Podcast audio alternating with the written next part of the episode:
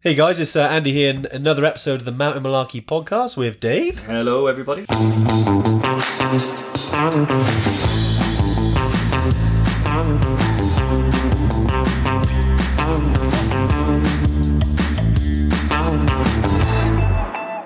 Right, um, yeah, hey everyone. Uh, Andy and Dave from Evertrek HQ. Uh, another Tuesday tune in with a little bit different this today, Dave, isn't it? It is a little bit different. yeah. We're on the sofa we're, again. we're, we're sat together, which is the, bit- which is the biggest difference. But, yeah, um, it is weird. And Fee. Hello, Fee. Hello. Finally, Fee, this is the first time you've been on here since your uh, little intro. Since my intro, yeah. Yeah, Uh, nice to be and back. we also have some special guests today, haven't we? We do. Um, we've got Kevin and Dominic all the way from Brecon Mountain Rescue um, who have joined us today. Uh, so say hello, guys. Hi guys, thanks, thanks for having us. You're very welcome. No, great stuff. I just like to see some human beings. It's been ages, you know? Yeah, um, yeah, so it's uh, just let you uh, let you guys know a little bit about today. So uh, we're going to be talking about charity today, um, which is why Fee's with us because she is our although she's our Bimblin Yeti, she's also our charity Yeti. um, yeah, so we uh, wanted to announce um, sort of a little bit of a partnership with um, you know our sort of charity partner of the year with Brecon Mountain Rescue.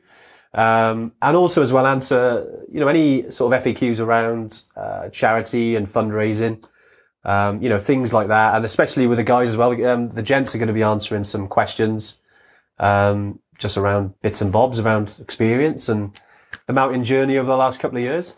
Um, and then we'll, we'll also answer the, you know, the usual, uh, you know, Tuesday tuning questions as well. So we're hopefully, you know, between 45 minutes to an hour today. Um, yeah, quite, a, quite excited, Dave. yeah, it's awesome. Yeah. it feels like it feels weird. It feels like a proper little TV show today. yeah. Um, right, where should we start then? Um, I know we talked before about what we've what we've already been doing. Should we talk about that? Yeah, so obviously we, we've raised uh, we've raised quite a lot of awareness and sort of tried to be a driving force. I like to think we are a driving force for change when it comes to Yeah. you know the way we trek in the mountains. Um, so what we did last year, um, I believe we were the first, and am I right saying we were In the the first? company We- yeah, we were the first company in the UK providing treks to Everest Base Camp in the Himalaya to actually do away with um, plastic bottles and any type of single-use plastics and things like that. You'll notice it's been in the news recently that they found um, microplastics on the summit of Everest. Well, um, they're not ours. that was Uh, crazy. we've yeah, taken all our microplastics down with us. Um, yeah, we introduced the, the the water filter and purification system. So all of our water now comes from natural sources, and it's um, passed through a purifying filter um, that we use, you know, repeatedly. It, like one filter can do the whole group for the whole time, and then when it's done, they get recycled. And huzzah, no plastic left on the mountain. Um, and we've rolled that out now in um, Tanzania as well in February. Yeah, Um, so yeah, really, really proud of that. But it's really sort of kickstarted us thinking about, you know, well, what more can we do? yeah, exactly. Um, because it is something that we've become very passionate about, I think, as a company and collectively, as uh, especially since Fees joined and Lauren's joined. You know, they've um, given us a kick up the arse, I think. they? they certainly have. No, it's yeah. I mean, that was one thing, wasn't it? Especially in, in the Khumbu region where there's a lot of people going up there, and you know, the, the plastic reduction was really important to us. And you know, like you said, in terms of Tanzania, when we did, um, you know, through the Zara charity, and they, so the Zara charity basically helped the local schools, but they also do a lot of sustainability stuff around sort of planting trees, um, you know, helping the local schools, education, um, you know, things like that. So uh, our partner out there, we're, we're really passionate in supporting them because I think everything that goes out to Tanzania, 15% of everything really gets dropped down to those, those, those, those things. Um, you know, which is, which is huge really. Yeah, Um, massive. especially with all the customers we take out there. Not now, obviously, because it's COVID, but next year. Um, yeah, so yeah, it's kind of really cool. And then we've, especially this year when COVID did hit, uh, another big thing for us was supporting our local staff, especially in Nepal. So we did raise, um, it was about $4,700, which we sent over to Nepal around May time. Um, and that just supported the families, you know, when they, they, they couldn't work because, you know, they had, they had no customers, they had no one to, to serve. Um, and then it brings us back to the UK because although we, you know, we love to help, you know, all the, all the, the countries we operate in, uh, you know, we're from Wales and we're passionate about supporting charities here. And we've Yep. worked with Llamau before, um, a homeless charity, which, you know, and Fee, obviously pretty used to the work for. um, but and, and obviously now we we- we're looking at another Welsh charity, which is Brecon Mountain Rescue. Um, you know, which is something we're really uh, looking forward to, to working Yeah. working with. Um, and I suppose then, guys, that brings me on to a little intro to you.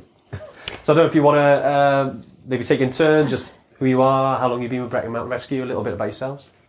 Okay, well, I'm Dom. Hi. Um, I've been in Brecon Mountain Rescue for 11 years now. Um, my background is I'm a teacher. I've been teaching in a secondary school in Swansea for 30 years. Um, but I do lots of outdoor work with Duke of Edinburgh groups and uh, I got involved in mountain rescue, having seen a group out of mountain rescue people out in Iceland, seeing and thinking, well, I wonder if I could do that at home, and got stuck in. Um, I do as much as I possibly can. I'm the treasurer. I'm a deputy team leader. I'm a search party leader. Um, we we're most of us are CAS carers as well, um, so we can look after casualties while we're we're out there. But people often ask why I do it, and uh, I, I'm pretty selfish. I do it because I absolutely love being with the people out there and, and the buzz you get from it, and going to places perhaps you don't normally go in the beacons and mid Wales, um, and at all times of day and night. So it's a it's a hugely rewarding thing, which uh, I get immense pleasure from as and continue to do so. Uh, That's me. Awesome. Fantastic. Kev. Nice. Hi, I'm Kev. I've been in the team for 26 years now. Um, my permanent job that paid the mortgage, I worked in local government as a sport and leisure officer. I'm now fully retired, so I can uh, dedicate a bit more time to uh, teamwork. Uh, similar to Dom, I joined the team basically uh, just to put back something in into um, into the system. You know, I think we got a common interest in the team of all our team members. Uh, they come from a different from walks of life, different occupations, but we all got a love for the outdoors. And I think we had this got this common theme that we like to put something back in to what we already enjoy. Yeah. Um, as a full team member, I'm also a CAS carer, similar to Dom and most of the other teams. I'm a team driver for uh, all the vehicles and response driving. And I spend a lot of the time, I coordinate the fundraising for the team as well, uh, which takes up quite a, a, a bit of your, your time, you know. and in all, throughout this conversation, no doubt you'll find a bit more about the team. It's uh, you need a lot of commitment for the team. It does take up a lot of your time. Um, one essential um, thing about being a team member is that you you've got an understanding family, um, because without their support, you know, you couldn't fulfil the the, the tasks that, uh, that's required. But uh, we do get a lot of satisfaction from being a team member and assisting so many other people in their time of need. So uh, very rewarding, even though you've got to get up all hours of the day and all kinds of weather. But uh, the end product, you're, you're helping someone, and a lot, if not most, of our uh, people we help are sort of life-threatening uh, circumstances, you know. So, yeah. Awesome. Absolutely. Cheers, guys. Nice. Um, No, it's amazing.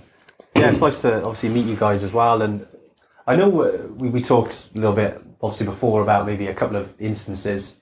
You got the any, any ones that stand out? Would you say like I say not not like a case study, but almost you know something that's occurred that sort of stuck out for you guys over the years. You know, like one one Or moment that you thought made anything, a or real anything difference? recent that you've been involved Yeah. in that you want to tell think us? The most recent one that was that was really good was we had um, a call out. I was I was the coordinator, so I was Yeah, the one yeah. that morning that if the police want to call us out, I was the one who reacted to it Yeah. and called the team out. And it was a man with chest pains on Pen y Fan, Yeah. right up on the top, and he.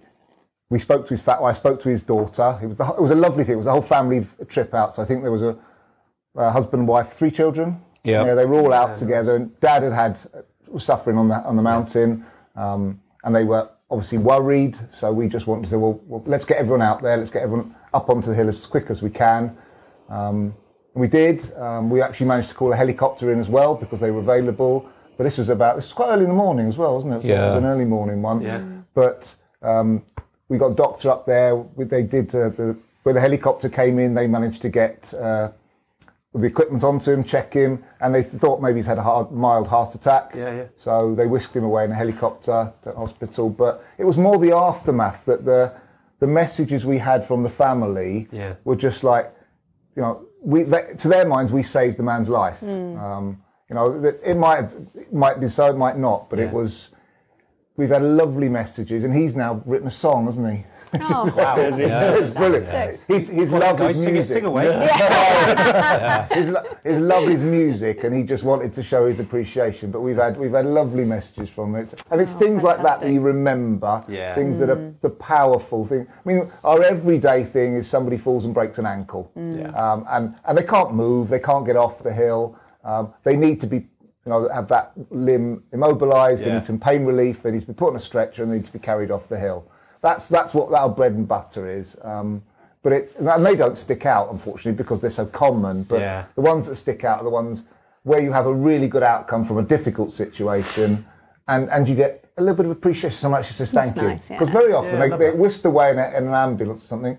We never hear again. We don't know what happened to them. We don't know how well they've been or whether. You know, um, but that, that, that's that's Yeah. that's a recent one, which you were Lovely, saying. yeah. Fee, Yeah, it's has been a really really nice one. no.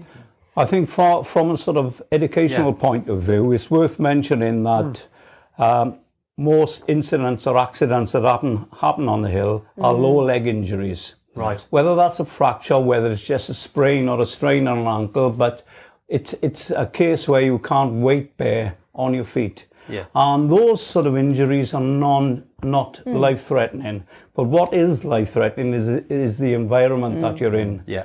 um, uh, you know, suffering from uh, the, the effects of cold, hypothermia. They're the killers, you know. Yeah. So it that's a good education uh, message to get over to people. Yeah. Um, the need to wear and take some warm clothing with them. Sh- You know, um, should an incident occur, whilst you're walking and you're keeping warm, you've only got to sit down for five minutes or so, and you're Yeah. going to get very cold. So um, we deal a lot with non-life-threatening incidents, but they could be life-threatening because of the environment that they, they're in. You know, Yeah, could get so, out of so hand. that's it? an important message to get over. Yeah, I definitely. mean, we've spent a lot of time, and we pro- we owe probably a lot of our training, and you know, Brecon has sort of become sort of it's part of the DNA of mm. Evertrek, really, spending playground. time in the Brecon. Yes, it's, but you, just from our experience, there, we know how changeable it can be. Yeah. you know, like we've been on treks where. We've had probably Oh, all four seasons, you know, like Within an hour, You hour. know, ten Yeah. mile, you know, like I can I can pretty much see individuals over in Brecon Town, and then sometimes I can hardly see what's in my bag. You know, it's Yeah. it's, so we know how changeable it can be, and I think it is one of those things where like I I, I always have your number, you know, just just in case. dial now, direct, direct, Yeah. direct call. I It, think it um, is just nine nine nine. Ask for the police. Yeah. Ask Yes. for man and rescue. Is that That's, what- that's the way we get called. Yeah. Yeah, Uh, that's a that's a good message. I think is, to, you know, to let people know how they get hold And of we, we our, our mantra is we would always rather be Yeah. called and then not actually be needed than not be called and then it escalates into, you know, as. Kev said, it escalates into something bigger Yeah. um, because they've left it. So, I mean, the number of times you get in your car um, and 10 minutes later you're back home again because somebody's been missing and then they've suddenly turned up. Right. Um, But you go out your house and you've no idea whether you'll be back in 10 minutes or 10 hours. Mm. And that, that's quite weird because you can't plan for that. Yeah. Um, yeah. And fitting that round in around sort of a normal life of working and things is quite, and as Kev says, Challenging. family life hmm. can be quite challenging at times. Um, yeah, finding that balance, I bet, isn't it? Because you know, if you get a call, you know, middle of the night, I suppose, isn't it? You've got to Gotta leave go. your, your family. You know, it must be like managing that as well as. Well, know, the- the everyone's normal on stuff. call all the time. Yeah, yeah, But because we're volunteers, because we don't Yeah. get paid for this, it, it is you make that decision. So we've got a team of 60, um, and you might get 15, 20 who can come at that time. yeah, And if we do have an occasion where, I don't know, if it's a Saturday night and there's, there's a big been a big rugby match on and everyone's had a few drinks, we might only get six or seven. But we can then, in that situation, Yeah.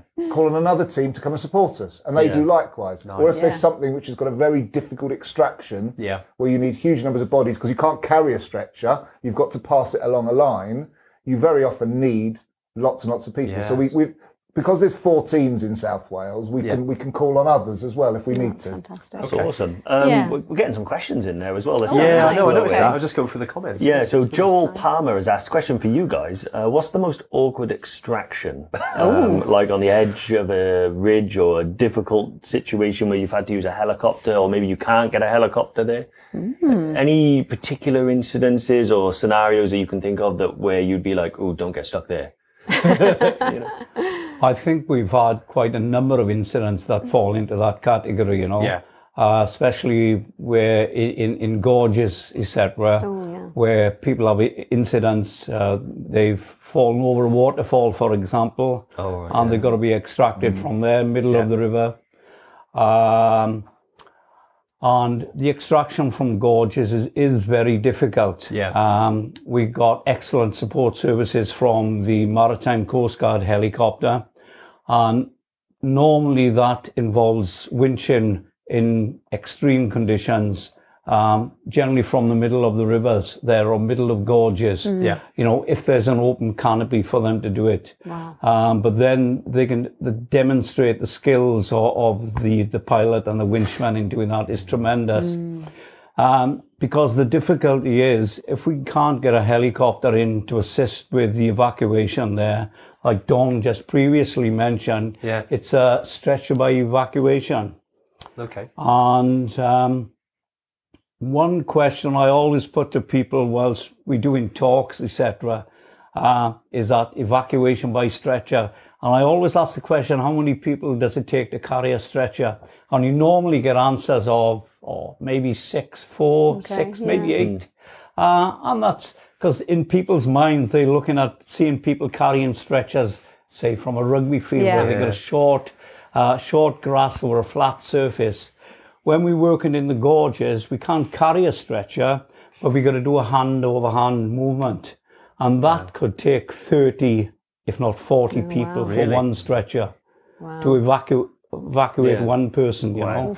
So those are the challenges that we face on in, in sort of gorge working, you know. Yeah. It's, it's not even intense. it's not even the distance. Yeah, yeah. You might have an extraction which is 400 meters, which takes three hours, or you might have an extraction that's five miles that takes three hours. It's all about the terrain you've got to cross. Yeah. Yeah. Um, and I mean, I, I don't know what people think of when they think of a stretcher. I, I know when I went into the team, I thought of I'd seen Second World War movies, and you have Yeah, a that's- two poles with a Exactly. clear canvas That's in how I between from the front and back. Yeah, yeah. But our stretchers are sophisticated metal structures um, where people are strapped into them, usually in, you know, they're immobilized if Yeah. there's got some sort of injury, so they're in a vacuum mattress. They're usually in a big cas bag, which is like a giant woolly sleeping bag. Yeah. Um, they might have a neck brace on. Um, we might, might need to have a bit open to, to, to investigate an injury. Um, and it's we might have to stop every once in a while to check that Yeah. if it's an ankle injury, particularly, have they still got pedal pulses? Is there still blood getting to that foot? Yeah. Um, And it, it's all these things take can take forever. And you, if you think of an extraction, or if you think about some of the gorge paths you walk, Yeah. they're all routes and they're all up and down and they're over little narrow bridges. Yeah. And that takes it can take you ten minutes to go five meters sometimes.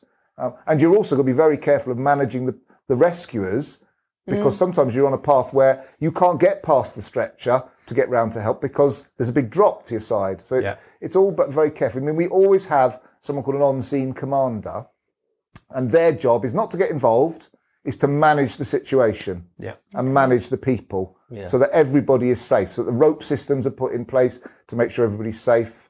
Um, and that throughout the whole situation, till everybody is back at the control vehicle, that we maintain safety for everyone. Yeah. And our, our mantra, isn't it, is it's self, team, Yeah. casualty. You got to Right, look after. yeah. Because someone's mentioned Yeah. that. Like, what about you guys? You know, We Because put you've got to look after ourselves yourselves first, is yeah. right, right? I know, I know you're obviously experienced. You've been out in the mountains loads, but that must come into it as well. And, and we, we always say to team members, if you're not comfortable in a situation, Yeah. don't do it. yeah. Just don't. We don't want we don't want team members. There's no macho gung ho attitude. It, it's Yeah. all about safety. And, and if we need to take time, and sometimes it's quite difficult. You get to a casualty site, you can see the casualty, and you have to say, "We're not going down there yet. Uh, we're going to make sure this system is safe. This what we have put in place is safe for the people who are there." And then we'll get we'll get to the casualty. I mean, we'll talk to the casualty. We'll maintain like voice contact and eye contact, but we can't always go straight down to them. We've got to be straight in. safe first. Yeah. Yeah, Um, absolutely. Good question, actually. Sinead, um, she's been to, to Everest Base Camp with us. Um, and she's got a really good question. Are you finding an over reliance on tech for navigation? Is that, is that come into play a lot? Us or the casualties? Sorry, the, with, the, with the casualties, yeah. People are Yeah. generally relying on tech more these days. Do you, do you see that? Or, you know, which is causing potentially more issues? Yeah, I, I, I think so. Um, obviously, the, over the years, we've seen a vast increase of people, you know, Yeah. with an interest in outdoors, which is really good. Yeah, yeah. Um, but when you start reading some of their blogs on social media, it's obvious that um, they haven't any training or experience on map and compass work or navigation in general, because you can read that by the questions that they pose in on there. You know. Yeah. Um, So I think there are more people that are using uh, technology now for, for navigation. Uh, the message we try to put over on, on any organiza- organization really is that um, first and foremost they should have that necess- basic uh, training in map and compass work because you always need that to fall back on. Your, your phones could go down, you could Yeah. lose your phone, you may not yeah. have a signal there. Yeah. So it's it's it's tech technology is a great advancement. It's a great advancement for us for locating people as well. Yeah, yeah. But you need this basic knowledge of map and compass work uh, to, a- to be able to get you uh, Yeah. out of some dangerous situations. Exactly. The winter training skills that we that we do and provide with um, a guy called Steve up in North Wales. Yeah. and he's very much um, he has that um, belief there that a lot of the technology and the stuff that people use is great. It's getting people out there, and it's actually it you know it probably has helped more people than it's hindered in terms of well they can just get a map and find their way quite Yeah, yeah. easily. However, having that backup of knowing how to you know a map won't won't have a battery, a compass won't sort of let you down. Um, so he teaches that, and we went through that, didn't we? And used Yeah. it and That's really Yeah, practiced with the Very useful to navigation, and it's it's kind of comforting to know you can do it. You know, like I don't think I've ever taken the map out of my bag really, just around Brecon. But having it there is is nice because I think, well, you know, if something was to happen, if the weather comes in, if you get turned around Yeah. and injure yourself and become disorientated, you can just sort of knowing how to Mm. know set a you map and you know, even just the basics can get you out of trouble, so you know which direction you're heading. You know. Mm. Yeah, I mean, um, Yeah, there's, there's, there's two parts to it. I mean, there- there is that side of that people rely on their phones and they're mapping on their phones, and we see people who've got who've ripped a page out of a Trail magazine and are following the guide on that, Okay, and that's just got yeah. a page map, and then it gets soggy and they can't find their way. Mm. But the flip side of that is that the technology often helps us get them out of there. Kev sort of touched on it. Things like mm. what three words Yeah. Oh, oh yeah. have changed, have revolutionised mountain rescue in that most people who go out in the hills have got these sorts of apps. And our tradition, what used to be hours and hours searching for someone where they said, I'm on the side of a hill, I can see a, a reservoir in the distance, Right. and I've no idea where they've gone. yeah. Those have gone. We don't have many of those searched anymore because people can tell us where they are, and we have Exactly, they are. we have a mm-hmm. system as the co- the coordinators that if they have a phone and it's live, we can ping that phone through the police, Yeah. and it, even if they don't know where they are, we can very quickly locate where they are. And it, it means so much more of our work is, all right, we're out much more than we used to be, but it's going straight to a casualty, getting a hasty party there Yeah. to assess them and get them out. And, and that the search element has dropped away. If, I mean, if somebody's got dementia, Yeah. or if it's at night and they're lost and their phone is dead, then we do a traditional search. But that's less less our work now, isn't Yeah. it? And much more. So our call outs tend to be a bit quicker Yeah. Um, because we haven't got that. Well, where on earth are they? Yeah. Yeah. Yeah. It's, it's easier to locate. So you've mentioned that what three isn't words. We've seen it on TV. Tell us a little bit about the what three words, because just in case people don't know, I think it's a very helpful app, right, on the phone. That Yeah, it's, it's, it's an app you download, and it's it basically gives you a ten meter, ten by ten meter. No, it's three by three, by meters. three. oh, really? Yeah, so yeah. where you stood. Anywhere in the world. Yeah. I mean, which is amazing and you uh, you know just Yeah. trying to get your head around that that every three meter square in the world has got three exclusive words to it. A lot of data. Wow. um, i can't get my head around it but it's true Yeah. the, o- the only downside, the only There is a downside, downside to is it, if yeah. they don't get the spelling right I see. and they send it in. You could be. We've had one in the Irish Sea. Right. Okay. Okay. We've had one you're in like- Malaysia. yeah Um, where, and it was just because of a mis. I mean, basically, Right, it's, yeah. it's three words with no spaces and a dot between them. Yeah. Um, and if we get that, we, again, our software now, right. so we plug that into our software, and it tells us exactly where they they they Yeah. are, or where it was last pinged. We did have a call out last year for an ex-soldier, didn't we? Yeah. And and because where he'd been, they'd walked into a valley, and he'd had an epileptic fit. In fact, he had several, didn't he? It was it was in a really really Oh, wow. bad state. Um, but because the last location that the phone had signal, Yeah. it sent us that. So we actually finished up that the Right, wrong side of a hill, and then had to ret- when we got more information. we Actually, well, he's not there. Yeah, yeah. He's actually on the other side of the hill. Yeah. I, th- I think generally we would um, we would prefer to have a, um, an OS uh, grid reference. Yeah, to work Uh, on. a set, yeah. nice little app to have is OS Locate. Yeah. That's Ordnance Survey Locate. Um, by just the press of a button, that will give you a six uh, six figure grid reference. Okay. And that's you know that's I think more re- reliable than trying to spell these words correctly, which can be Yeah. some of them very long words Yeah. and. Uh, It makes sense. Sinead's come up now. She's like, she mentioned OS locate, and there's like, yeah, there's uh, the grid reference would be better for you guys, obviously. Yeah. Okay. Sinead's on it today. She is on it today. I know. Sinead's Fair news. Um, something that spoke to my mind as well, because I know we've talked about a lot of the, the actual stuff you're doing, but obviously as a charity, there must be some challenges at the moment from particularly at the moment. I know that a lot of charities are obviously suffering with um, traditional forms of fundraising, event fundraising, people running marathons, people doing all that kind of stuff is kind of ground to a halt. So yeah, have you been impacted alongside the kind of rest of the charity let you do sector? I suppose. Yeah, the fundraising. Yeah, uh, certainly since um, the COVID situation come in, all our fundraising activities this year uh, have had to be Stopped. cancelled. Yeah. So anything that was pre-planned there, so we've lost all the income from that um, this year. Mm. Uh, so fingers crossed next year we can get back. Yeah, you know, uh, so it's got an effect on us. It's got an effect on all other charities. You know. Um, and fundraising, of course, is is is an essential factor of the team. um, yeah. Because whilst we're all happy to give out time quite freely and willingly, uh, Mm. we need the resources to do that, and we need the money to get those resources for our vehicles, equipment, etc. You know. Yeah. Uh, so fundraising does play a part. We are a registered charity, and the majority of our income all comes from mainly public donations. Uh, We do a lot of fundraising ourselves Yeah. Uh, because we do need to raise fifty-five thousand pound a year, which it costs to run the team. Mm. Yeah. So the team gets involved with that. Every team member in its ways, but there's only so much we mm. can do ourselves because we're so committed to call outs, all our other training. of course. Yeah. So fortunately, we get a, we've got a lot of supporters out there which assist, assist us with fundraising, such as you were doing Yeah. now.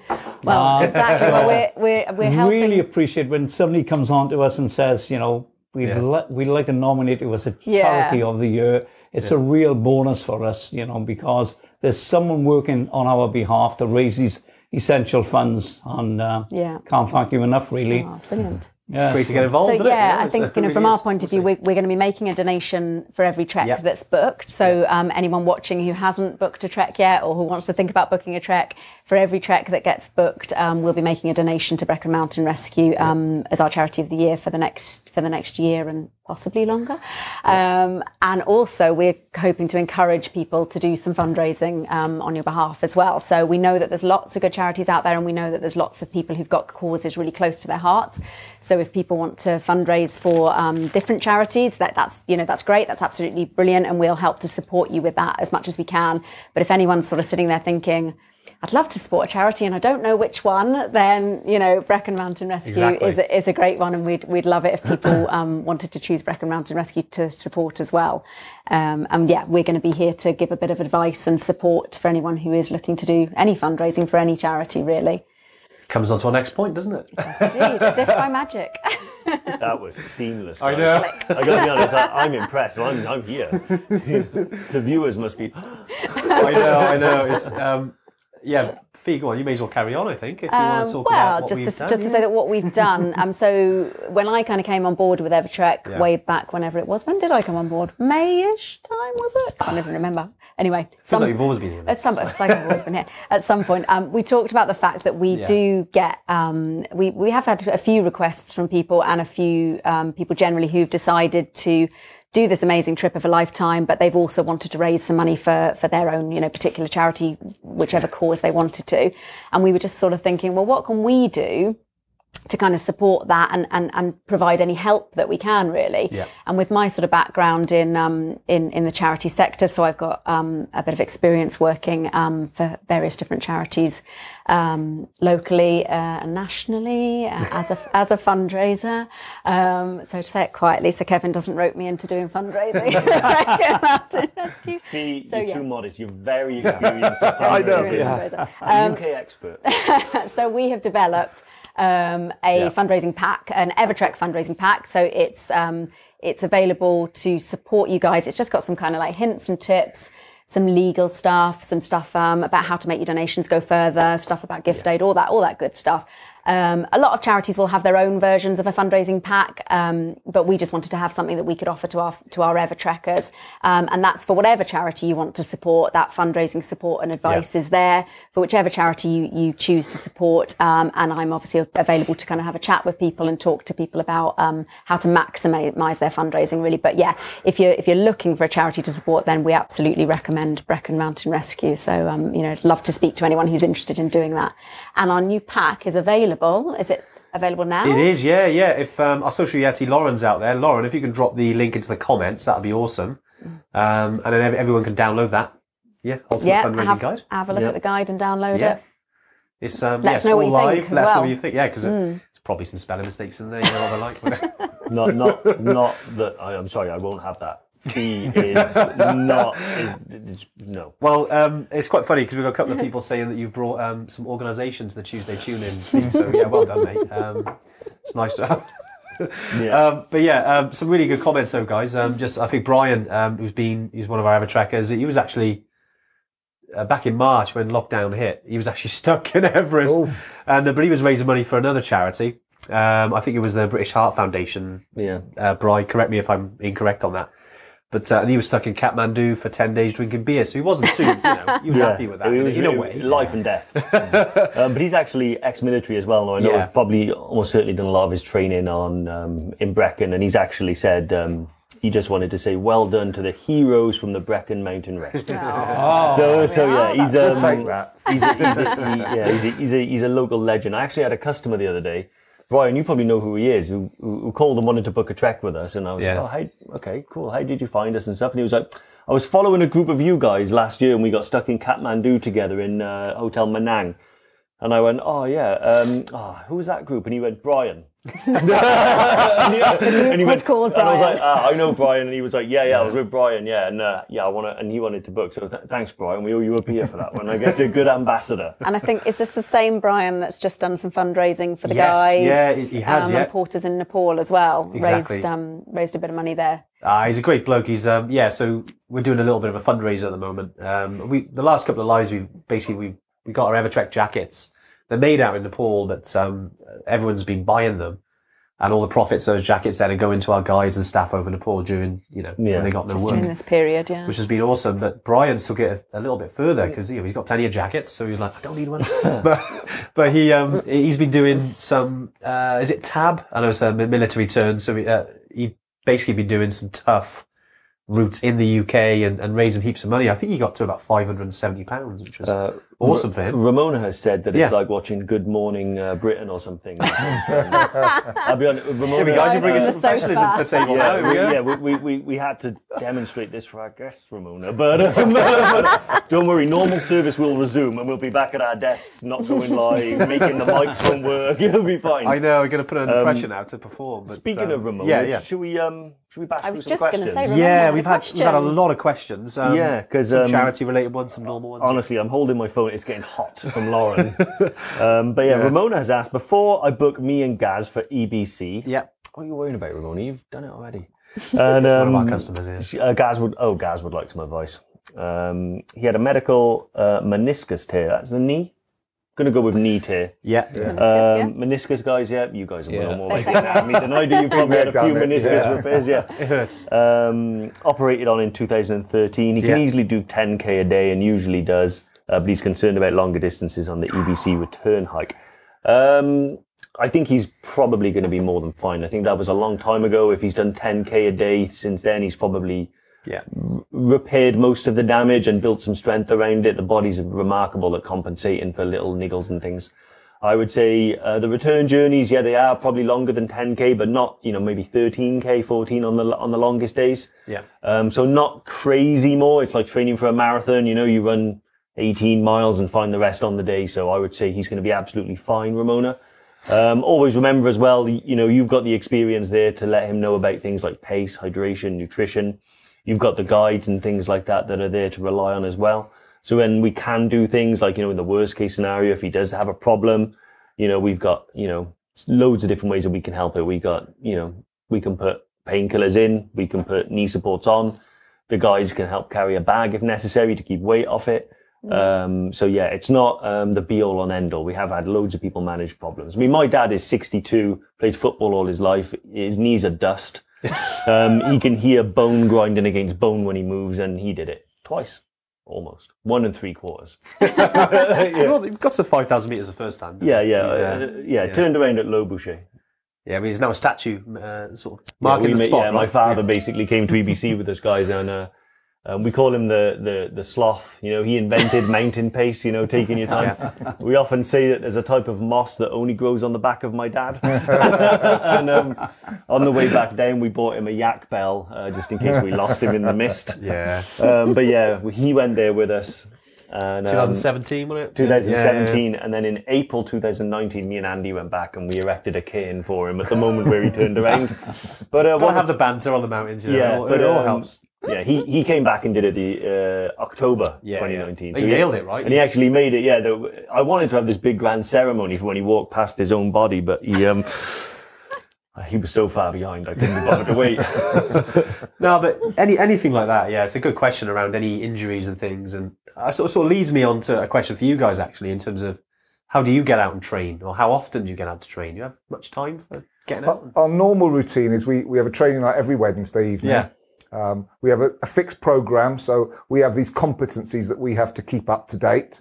So some things like basic life support we have to do every six months.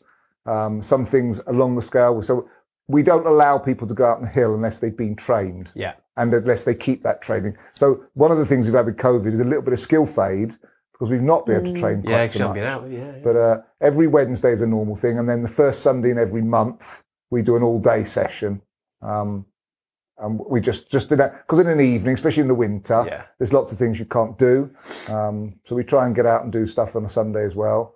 Uh, plus all the call outs, and we always at the end of a call out we always have a debrief where we discuss what happened. Is there anything we could improve on, um, and things like that. Um, I think, yeah, uh, during this COVID situation, we, Yeah. we've had to modify our training now to sort of keep uh, our skill levels up, but also to work within the guidelines of, of, of the COVID regulations Yeah, yeah, and, of and course, guidelines, you yeah, know. yeah. So what we've done now, we we split the team up into four groups. And so we got smaller working groups training. Um, so uh, that works well. Uh, it can be beneficial working in a smaller group, especially when you, you, you're training on technical system, systems. So you'll have more hands-on, better training, um, rather than a, a big, large group. So it's got its advantages, but you tend to miss the camaraderie of, of a bigger group, you know, especially the on, social a, bit, on, a, on a Sunday. Yeah. Yeah. yeah. So it's working. We're still training. We're still keeping the skill levels up, but Yeah. we've had to modify due to the COVID situation. And most of our, we, we also uh, have training, online training now as well. Ah, okay. nice. So, But, but it also means if Yeah. if one person is tested positive, they've only been around a quarter of the team or a third Yeah. of the team, and that team then that group then isolate and dump on call outs Yeah. for two weeks. But it means the rest of the team are still available. And when we do have call outs, obviously we can't be called out in these little teams. The whole team will be called out. Though when we had lockdown areas, we didn't call the people who were in lockdown areas. Yeah. Um, but all we do is we just make sure we wear lots of PPE. So as soon as you get to a call out, it's gloves, mask, goggles, hat. Um, When we get to a casualty, um, we don't go to the casualty. It's quite strange because we don't Yeah, go to the imagine, casualty. yeah. We stop about 20 metres short. um, and the people who are going to go to it, to the casualty care, the paramedic, the doctor, whoever it might be, um, has to get PPE on before they go to the casualty site. Um, and we try and limit the number of people who go near the casualty. As soon as we get to a casualty, first questions are, and the police normally have asked this question already, Yeah. do you have any COVID symptoms? Um, and also we will then, if, if possible, unless they've got breathing difficulty, we'll be putting masks on, on our casualties as well. And it's just, it's just trying to limit exposure to each other, to the casualty. So it's not just us, it's the casualty, but also Yeah. anybody who's with the casualty. Um, and it's just trying to take in the whole situation so that we just work within. Obviously, we've got to go to them, we've got to help them, but it's just trying to limit, the, they'll keep the situation manageable. Yeah. Yeah, it must be quite different right now. Yeah, because when you get to someone and you can't it's strange. Get yeah. involved. Yeah, you got to take a step back and okay. And on a, make sure on a all good. cold night, Yeah, yeah. getting gloves on, getting PPE on, your goggles missed up because you, you, you're hot. Um, Yeah. it, it's quite it's quite a strange situation. But, um, but we but we're still, and as soon as you get to a Yeah. coach site, you talk to them, you explain to them what's going on, so they're not thinking why are they standing over there. Uh, so you're explaining why you're doing this, um, and that, that's important. Yeah, yeah, nice. We have had a question come through from um, John in Brecon. Um, He's actually an associate. We call him the Great Bald Yeti. and um, He comes on some of our training yeah, weekends, uh, he he? lives in Llangorse and is very knowledgeable in the area and stuff like that. And um, he wants to know basically, do you guys use any um, rescue dogs or um, any animals to aid in the search? There's, there's a separate agency called SARDA, which is Search and Rescue Dogs. Yeah. Um, Oh, okay. Which is sort of, and there's a SARDA South Wales. So again, we mentioned there are four teams Yeah. scattered around South Wales.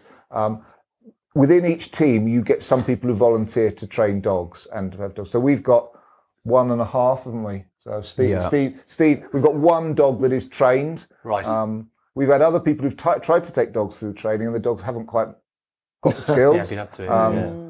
But the, the lifespan of a search dog is they, they it takes about 18 months to train them. Yeah. and then by the time they're five or six they've reached the end of their life. So it's only a relatively short period of their lives that they can they Yeah. can train. So we can call SARDA the search and rescue dog station and all the people inside are members of one of the rescue teams.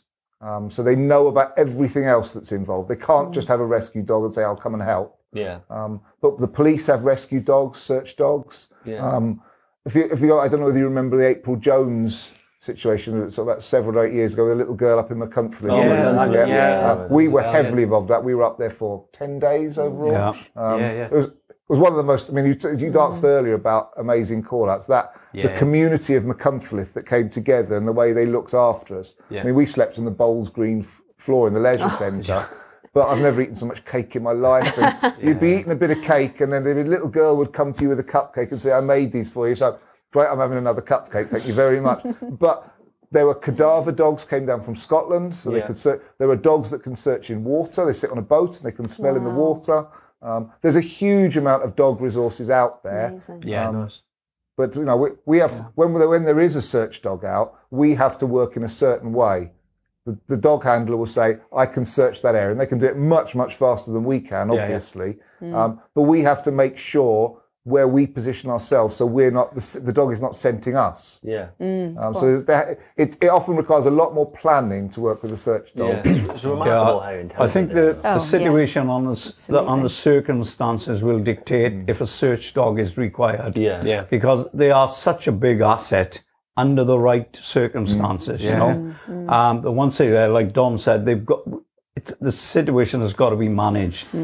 You can't have any searchers, for example, down downwind of the dog dogs. Yeah. Otherwise, they're picking up your scent. Yeah, 'Cause, yeah. Uh, search and rescue dogs are air scenting dogs, and uh, that's that's how they That's work how they on find is them. the air scent, you know. Yeah. But uh, Could be a training program for a Is there a particular the, uh, breed that She sort needs of it. Not lurchers. not lurchers? Not yeah. lurchers are ground scenting dogs. yeah. Okay. Yeah. Yeah. So she's out there chilling out. I think She would be too distracted by They're very good food. at finding run. yeah. Yeah, too We, distracted. we had about oh, several years ago. One of the teams got he's got gun dogs. Um, Yeah, yeah. And we we were at a, a garden party, and the Queen was there, and we did we did a demonstration of a search. Nice. Um, and she came to meet us afterwards, and the team leader was was walking along the line introducing people, and she saw the dog, and she said to the dog, "Is that a search dog?" And his response to the Queen, mind was.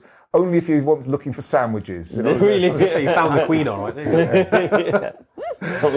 Brilliant, guys, brilliant. Okay, um, we got we got heaps of questions coming in, so we're gonna answer some of our sort of regular ones, guys. All right, so uh, um, we've had some in by email. What would be the best clothes to wear for the trip for Everest, apart from a good pair of hiking boots? Dave, I know you're the one with the, the equipment, mate. Yeah, I think that. Um, so what? What was it? What was the Uh, so uh, basically, the best best clothes. It's quite a, other than a pair of hiking boots, what's what's so what's important it's to a bring? lot. Yeah, I was going Yeah, to say what do you there's um.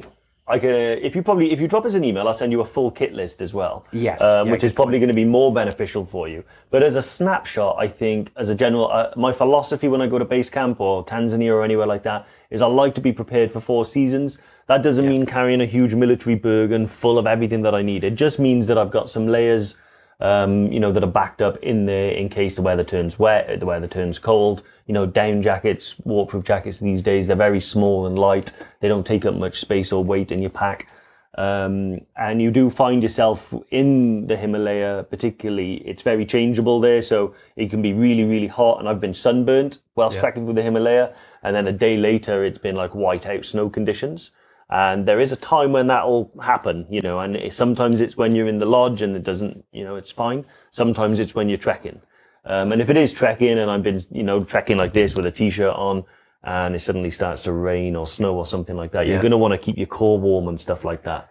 Because people do pick up colds and things quite qu- quite quickly at, at, at altitude. Um, so just protecting the chest, keeping the chest warm, and keeping your body comfortable. Um, so I tend to, because I run quite hot, I tend to like sh- shed layers and then you know put them back on and shed them again. Like, like it could be 15 times in a day. You know, I'll put I put that jacket on and off. Um, so yeah, email in and I'll send you a full uh, kit list. Um, until then, yeah, think about all four seasons. What if it's hot? What if it's cold? What if it's wet? Um, and what if it's dry? I guess. As I was going to say, um, yeah, I know we've done some lies before, but I think Lauren, if you're on, um, if you're listening, can you put the because I think they're talking about Everest Base Camp there. Uh, we've got a Everest Base Camp kit list. If you drop it in the comments as well, yeah, just in the interim, and it's it's interesting because we're obviously we're talking about um, Brecon, Brecon beacons. Um, a lot of the stuff that you use on Everest Base Camp, we actually use in the UK anyway. So stuff that you regularly use, it's not too different. The only major things are going to be things that you down jacket because of the cold. Um, although you know you can use some of them here, um, but definitely down uh, have a look at that um, list because it gives you a bit more insight into it. But otherwise, yeah, just drop us an email. Yeah. Info evertrek.co.uk. exactly. So Ian Moore, yeah. um, relative. No, he's not. Awesome. Surname's more. um, yeah, having just booked our place on EBC. yeah. welcome Ian. Uh, with the wife, uh, they talked about their five main concerns, Wow, okay. um, which they which they quickly want to run through, and I'll we'll try and quickly answer I love them. number one, going to the toilet. Yeah, going to the- go- obviously important. Going to the toilet, yeah, very important. Make sure you do that. Um, get used to going in a hole in the ground. Um, there are a lot of um, porcelain toilets and Yeah. sit-down toilets that Yeah. you're familiar with, but I've never once done a trek um, to Nepal and Everest Base Camp where I haven't had to use a hole at some point. Yeah. Um, so kind of get used to it. There's certain techniques. I'm not going to demonstrate those now. You'll have to figure it out for yourself. Um, no, but uh, honestly, it's totally fine. Um, you know, it's not it's not that difficult. It's mostly convenient wherever you are. The Yeah. sit down toilets. Altitude sickness. Uh, I'll come back to that one if that's okay. Uh, sleeping. Sleeping can be a little bit difficult at altitude. Some people have like interruptions with their sleep and breathing and things like that. Diamox can certainly help that if it starts to impede your your energy levels and your progress on the trip and it becomes a problem. Diamox is something you can rely on for that.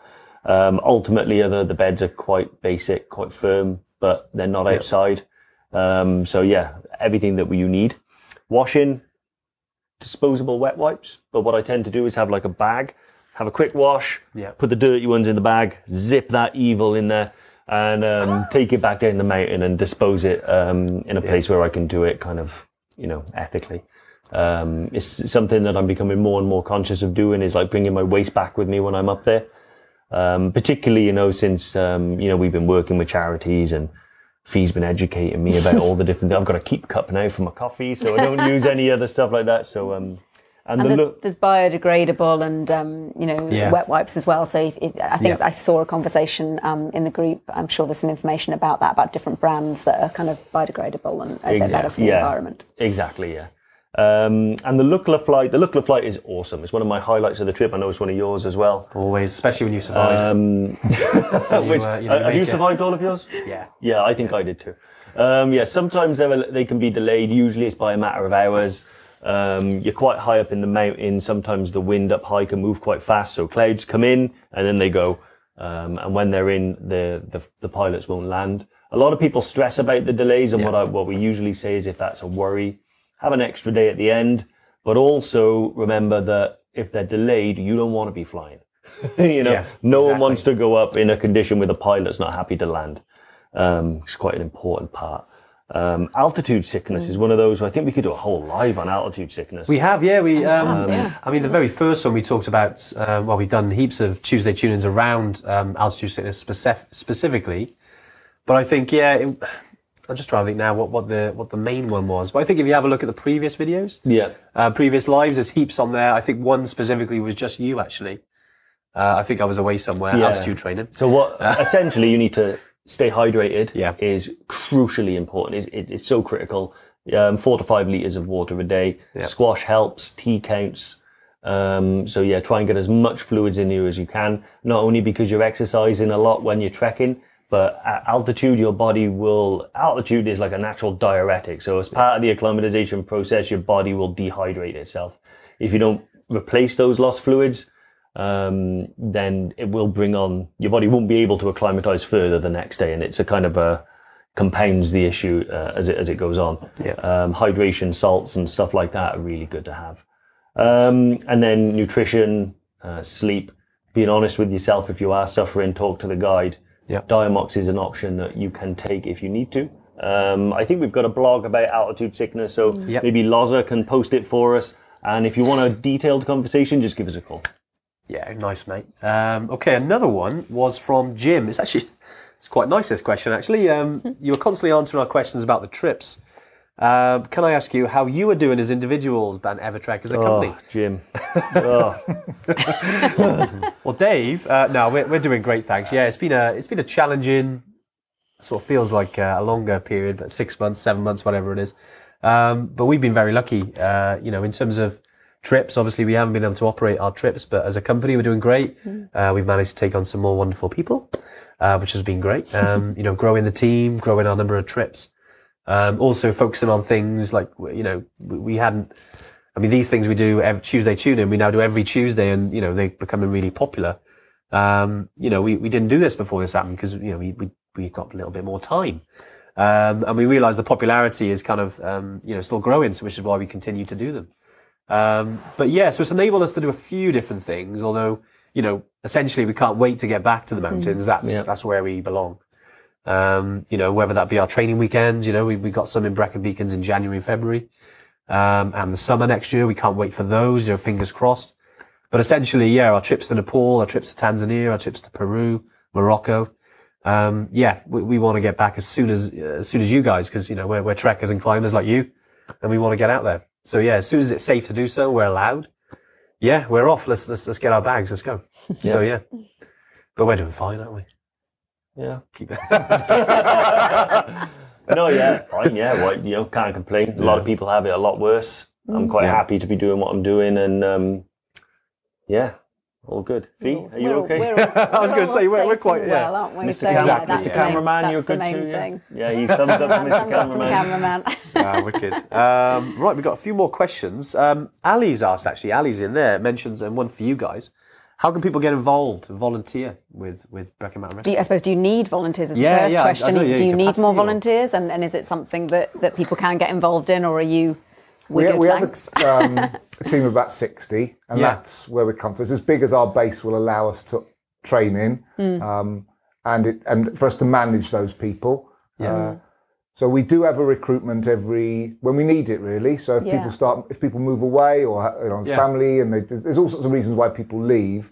We then look to recruit more people. Um, what I would say is, if you are interested, we've got a website, and you can put your details on that. And then we, when we do have a recruitment, um, Okay. we will we'll, we'll get in contact. Yeah, But what the great. basic the way the team works is, if you show an interest, you're invited to uh, initiate. Oh, initiation's the wrong word, isn't it? you're invited to Sounds a formal, formal presentation about the team, so that people Yeah. understand. Because not everybody understands what mountain rescue means. the commitment, yeah. Um, the commitment, the fact that you go out in all weathers and at all times of day Mm. and night, and that you need, as Kev mentioned, your family on board um, and employers on board as well. Yeah, Um, yeah. It's, it's all it's all important, and and so that people don't come into it with the wrong Hmm. ideas of what it is.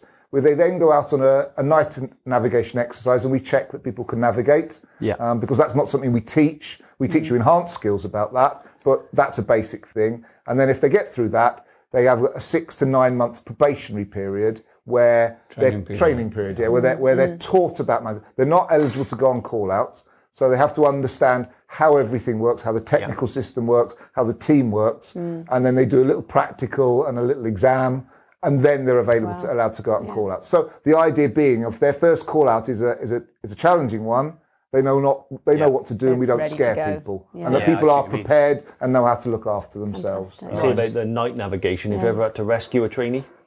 we go with them on the night. we don't just let them yeah. loose and wait So you don't just drop them off and say, right, guys, if you get back, you win. If not, we'll no, there, there is a team that goes with them because Fair they're, they're, they're, it's. I mean, it's not designed to scare people. It's just Yeah, yeah. checking for competency. if very you like. responsible. And how they react to situations, I suppose, as well, right? Yeah. yeah, yeah. I think it's, it's a, one of the common questions we get, you know, somebody comes up and says, how do I join mountain rescue, mm. you know? Yeah, yeah. So the best advice is that if anybody wants to join a mountain rescue team, they do their own little bit of research into that particular team. Mm. Yeah. And every team has got his own website and it'll give you information on how busy that team is, how many callouts they're likely to have per year, how often they train, um, what other activities you may be expected to get involved with, such as fundraising, etc. And that will give you an insight of what, how much commitment um, Yeah. is, is required. Yeah. you know. Good advice, And alongside that is is the important thing. Then you you need to speak to your family and say, well, look, Yeah. I'm interested in this, but this do you is feel about this it? is what the commitment is looking like. Yeah. So uh, that's that's generally the, your first step. Yeah. Because as Dom mentioned, uh, our first step is when people put the application form in, uh, we have an informal presentation for them. And there will be a number of people that will sit through that presentation and they'll have the opportunity to ask questions. Yeah. But quite a few will realize that it, there's more commitment required than they thought. So they may they may think, well, hmm. I can't do it now. Maybe I'll come back in a year or so hmm. Nice. when I've settled. You know, so do a little bit of your own research first, and you'll have a better insight It's, on al- what's required. it's also quite useful to look at where the teams are located. Yeah. So we're based in Brecon itself. Yeah. There's one team based in Merthyr. There's another team based very near Abergavenny, and there's another team based near Bridgend. Yeah. So look at the team that is nearest you because it can be very frustrating if you want to go on a call out. By the time you get there, because you've driven for an hour, it's all been done. The helicopter's flown away, and everybody's walking back down. Yeah. Um, so that, that's important. look at look at where your location is, and if you live in Cardiff, you have to be aware that Yeah. you're not going to be the first on the scene. Um, that you're going to be. I mean, I live 25 miles from Brecon. I know very well when I, by the time I get to a call out, I'm going to be carrying a stretcher up and all the extra stuff because a hasty party will go, have gone up Yeah. and be already with the casualty. And you need to accept that you're not you're not going to be the centre of it. And and you also need to understand that it, it is 100% teamwork. Anybody with an ego lasts no time at all. Yeah. It just doesn't work. Yeah, it's not it's not for that type of individual, I suppose. Yeah. And you have to be willing sometimes to make the tea. yeah. You if you, that, that- that's just as an important a job when everyone job. comes back down Or from coffee, the hill, you know, you a tea and decent coffee. Yeah.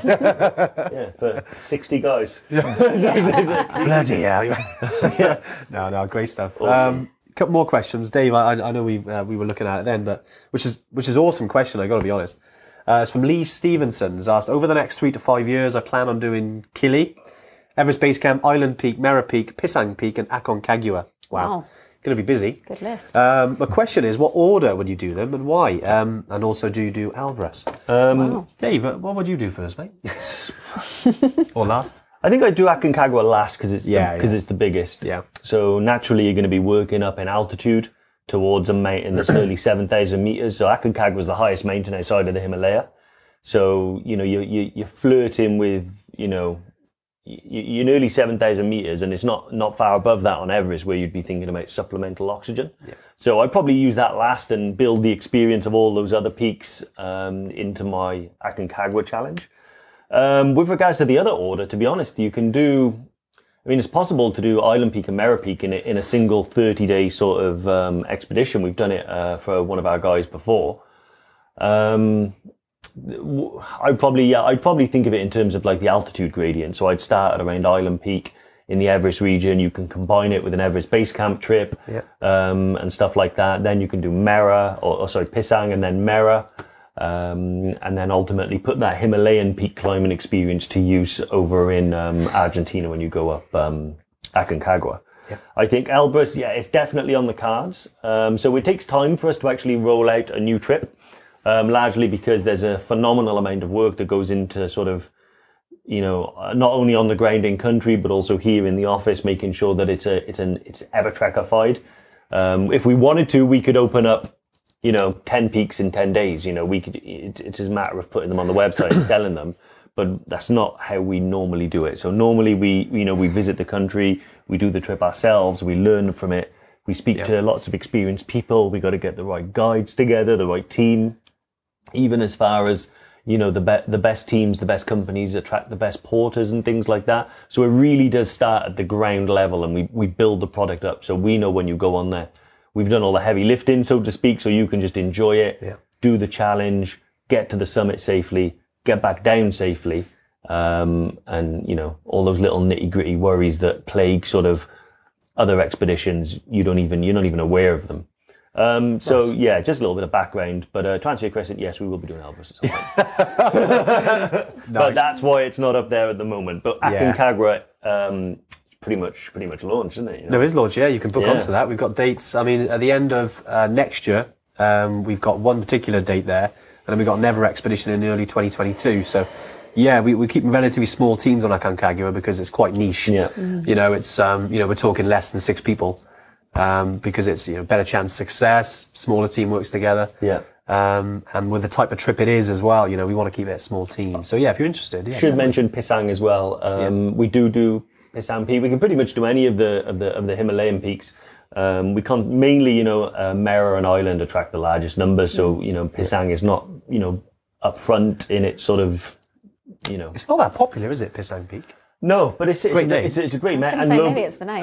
yeah, yeah, yeah. You've got Pisang, Lobuche. You know, they're two that perhaps um, they Yeah. attract smaller numbers.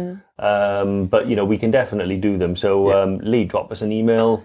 Let's talk about it. Yeah, great question. I'll move on quickly to another one. Priscilla has asked, um, can you fly drones in Nepal uh, on the way to EBC or in Namche Bazaar? Unfortunately, no. We um, they banned it about four or five years ago uh, because there was a few accidents there.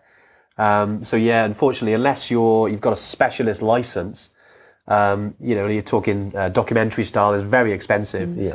uh, which you've got to apply for to the um, Nepalese government. You're not allowed any form of uh, drone um, vehicle, unfortunately. To do with the helicopters, basically. Yeah. Helicopters in the Himalaya are like taxis because you know it, it's not like a, an air ambulance, so to speak. It's designed to get you from A to B incredibly quickly. So they they arrive when they're called, so you can't schedule them. So when you do want to fly a drone, although it seems simple, just ba- pop it up in the air. Um, actually, you don't know when the next chopper is going to come. Exactly, they can yeah. come out the mist out of nowhere. Um, so yeah, we um, you can't do it. Great. right, any other questions, Dave? I know we've had heaps today, but I'm conscious of time. Um, Fee, any other questions? Uh, we have a question from I think I think this is Mum of Jen and Mum of uh, Oh, okay. Mum of Lot from Bernice Carter. Yeah. Uh-huh, yeah. yes. Um, Okay. I, I don't know whether she's taking the Mickey out of me or not, but I'm going to put it out. No, no, there. I, I've seen them. That's real. Okay, guys. Okay, this is for you, but I just thought I'd vet it first. They're scaring us now. Uh, uh, so, jetpacks. Are you guys trained in jetpack rescues? Because, That's the um, future. You've, No, we're looking for some volunteers. yeah, yeah, Awesome. yeah. So just, Hasn't one of the founders of Jetpack just killed himself with a jetpack? oh, God, is yeah, he? yeah, entirely. Close, Yeah, yeah, was- yeah. You can imagine deploy the jetpack.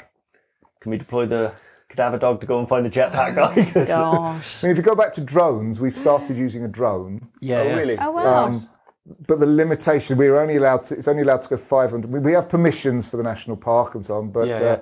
it's only allowed to go 500 meters from the location of the drone pilot.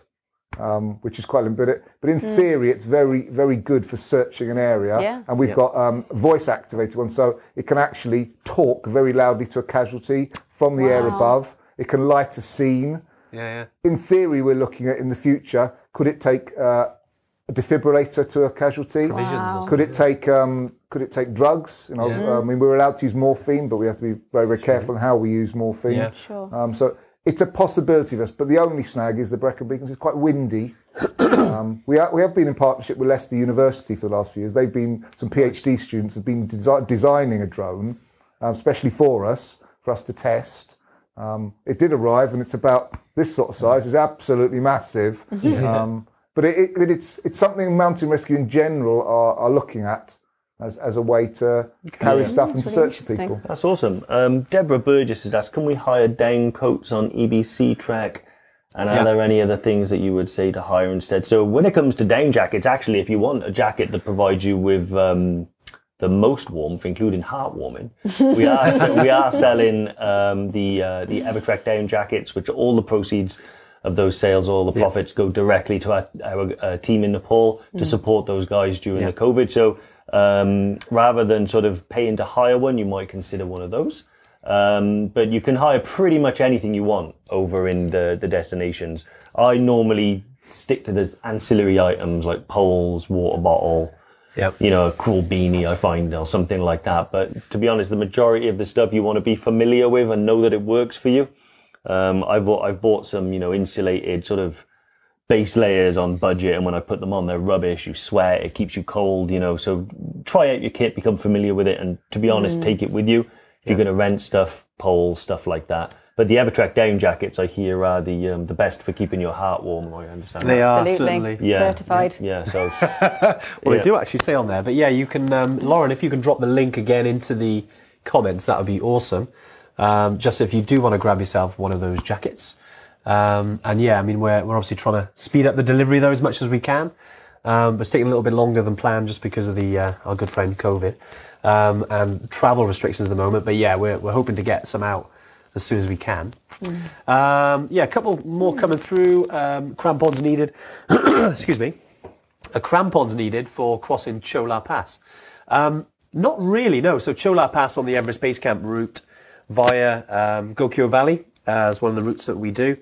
And uh, it it's very changeable. I mean, if you go in at certain times of the year, you're talking maybe February, even in November, actually sometimes March, um, there might be some snowfall there. Um, and it is very icy you don't necessarily have to take um, uh, sort of crampons with you because you can actually hire or use them locally. Um, and actually, I know that we've had some instances where it has become needed, and we've we've we've got them locally, but they haven't Yeah. been crampons; they're just studs, right? Yeah, so Yeah. They're, they're like the, um, uh, you know, what do I call it? Like one size fits all, like Yeah. chain. They're not really chain crampons. grips. Yeah, they're not like technical crampons with the spikes and stuff because you don't really need it. If you need, if you actually do need crampons to go over Chola, then it, it no longer becomes a sort of um, a safe thing to do, to be honest with you, because it, it, the, the snowpack on the high passes can be really, you know, quite difficult and it's rescue we have to think about. So yeah, but you know, snow's fine and it's doable. Yeah, we had those, um, yeah, like the grips. Micro spikes. that's it, micro spikes Yeah. uh, that fit around a normal hiking boot. The guides provide them. You don't have to worry about it. I'd say 99 times out of 100, they're not going to be needed. Just a hiking boot is all you're going to Yeah. need to get over there. Yeah, nice. Um, well, look, guys, we're gonna we're gonna round it up today, but yeah, obviously, huge thanks to gents for coming in, um, answering our questions, and you know, we're super excited to be uh, obviously supporting you guys. Um, you know, so yeah, we're really really happy with that. And just to go back to the fundraising guide, um, yeah, if you are um, you know if you are looking at fundraising for any particular um, charity, but obviously if you're fundraising for the guys as well, then definitely have a look at that guide because it's got heaps of things to use. Yeah. Um, anything else before we finish, Fee? I think that's it. I mean, yeah, if anyone who wants to Yeah. chat about fundraising generally or to find out a bit more um, about how they can do that, how they can raise some money for their chosen charity, then, then do give us a shout. And um, yeah, hopefully, uh, we've had some lo- lovely comments from people um, about you guys at, Yeah. at um, Mountain Loads Rescue. comments about you guys. So um, if people have been inspired to kind of get involved, you know, and the thing with fundraising, I would say as well, is um, you know, it is that every every little counts. So if someone's thinking like, oh, I don't really think I could do anything big, I couldn't raise like thousands and thousands of pounds, like I'm sure it would be all be appreciated. So you know, you can just do something small, raise a little bit of money, um, and I'm sure it'd be appreciated by these guys. So um, Yeah. do get in touch if that's something you'd like to do. Lovely. Yeah. Dave? Yeah, I think we'll have to pop up and see uh, Kevin Dom at some point. in. The, uh, Let's the do a centre, live think. the yeah, yours and, um, Yeah, just just a thank you to Evertrek, uh, Brecon Mountain Rescue Team. are very appreciative for, for your support on this, and also big thanks to all your followers who listened in here. Uh, some interesting questions there. Yeah. Uh, Yeah. Thanks all for your anticipated support, and I must say it's the best cup of coffee I've